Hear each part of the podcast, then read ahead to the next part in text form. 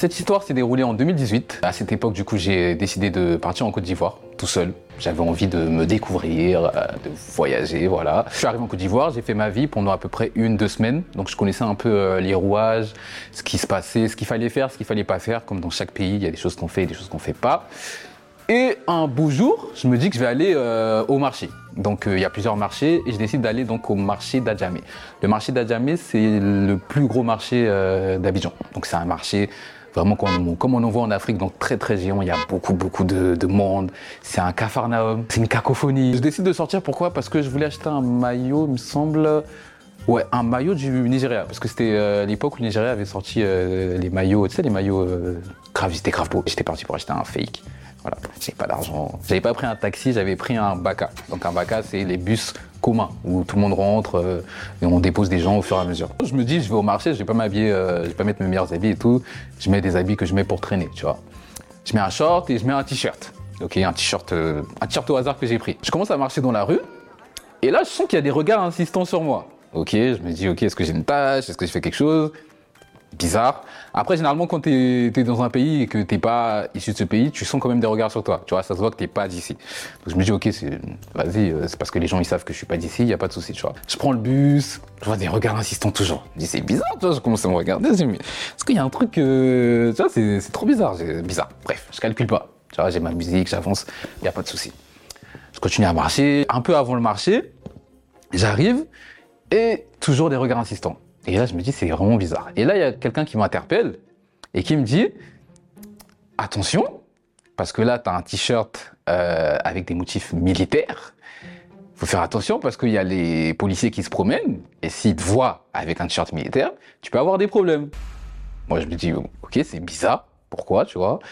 Mais c'est pas grave, tu vois. Je me dis, bon, bah, il me dit ça, c'est pas dramatique. De toute façon, je vais, j'achète mon truc et je rentre chez moi. Tu vois, ça va me prendre 30 euh, minutes à tout casser il n'y a pas mort d'homme. À savoir que en Côte d'Ivoire et dans certains pays d'Afrique, les militaires, enfin les, policiers, si on peut les appeler comme ça, euh, ils se promènent pas euh, dans des kangous. Tu vois, c'est pas des kangous, on est tous euh, dedans et voilà. Non, c'est pas ça. Ils sont dans des camions, ils sont tous à l'arrière, ils ont tous leurs armes avec des grosses bottes et tout. Ils font ça à 300 km à l'heure.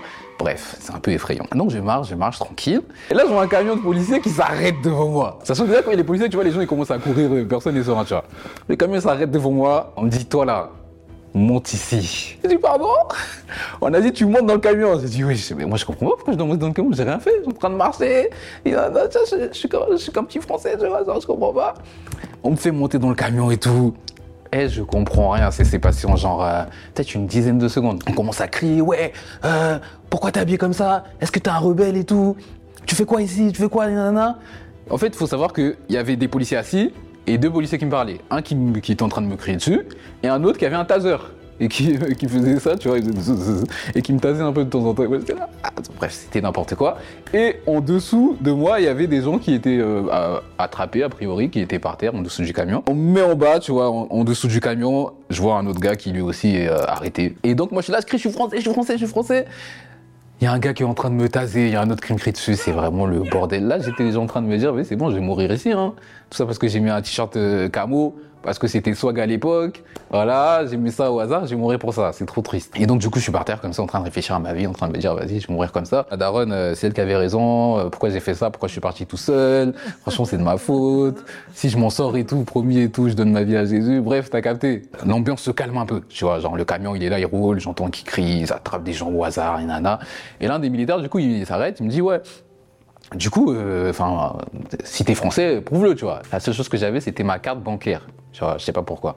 Et je pense que j'avais peut-être euh, ma carte sur mon téléphone, tu vois. Donc ce que j'ai fait, c'est que je lui ai montré les deux. J'ai dit, regarde, je suis français. Et moi, je savais pas et tout euh, qu'on ne devait pas mettre d'habits militaires, tout simplement, tu vois. Et là, il commence à m'expliquer pourquoi on peut pas, tu vois. Il me dit non, parce qu'en fait, au début des années 2000, il y a eu euh, une guerre civile en Côte d'Ivoire. Et les rebelles, ce qu'ils font, c'est qu'ils s'habillent comme euh, les militaires, tu vois, ils mettent des, vêtements militaires. Et ce qui fait que, euh, au fur et à mesure du temps, les gens arrêtaient de porter parce qu'on les confondait avec des rebelles. Et quand t'es pris pour un rebelle, ben, t'es traité comme un rebelle, tu vois. Et sauf que, bah, moi, je savais pas. J'étais pas au courant, en fait, personne. C'est pas écrit sur les sites. moi, tu voyages, je mets pas de t-shirt vert ou de t-shirt, tu vois. Le gars me dit, bon, ok, t'as de la chance, ça passe pour cette fois mais vraiment à l'avenir, ne fais plus ça. Ok, donc là je dis oui, je vous jure, je j'arrête de faire ça. Du coup, ils me redescendent de leur camion, Là, je me dis, même si j'avance de 100 mètres, tu vois, il y aura quand même un autre camion qui va m'attraper. J'ai dit non, c'est mort, je ne risque pas de, que ça m'arrive encore une autre fois, c'est mort, tu vois. Et là, du coup, ce que j'ai fait, c'est que j'ai enlevé mon t-shirt. J'ai vraiment enlevé mon t-shirt. Euh, je me promenais euh, torse nu dans la rue. Premier magasin que j'ai vu, j'ai acheté un débardeur au hasard. Je l'ai mis, j'ai rangé mon t-shirt et je l'ai plus jamais remis en Afrique parce que j'ai appris par euh, la manière dure qu'il fallait pas mettre de vêtements euh, camo, euh, militaires, paramilitaires en Afrique. J'ai de la chance, j'ai pas eu autre chose parce que j'étais français, malheureusement ou heureusement, parce que ça veut dire que si t'es pas français, voilà, bah, il peut t'arriver d'autres choses. Et euh, cette histoire, je l'ai racontée à ma mère un an après que je sois rentré, parce que euh, je savais que si je le racontais euh, sur place, elle allait me faire euh, rapatrier par l'ambassade. Je voulais quand même kiffer mes vacances. Et maintenant, j'en rigole. Sur le moment, ça m'a un peu légèrement, parce que légèrement un peu traumatisé. J'étais en mode, waouh, c'est une dinguerie ce qui, ce qui m'est arrivé. Mais avec le temps, franchement, maintenant, j'en rigole. J'ai appris, je le referai pas. Et voilà, c'était ma pire expérience en tant que voyageur solo.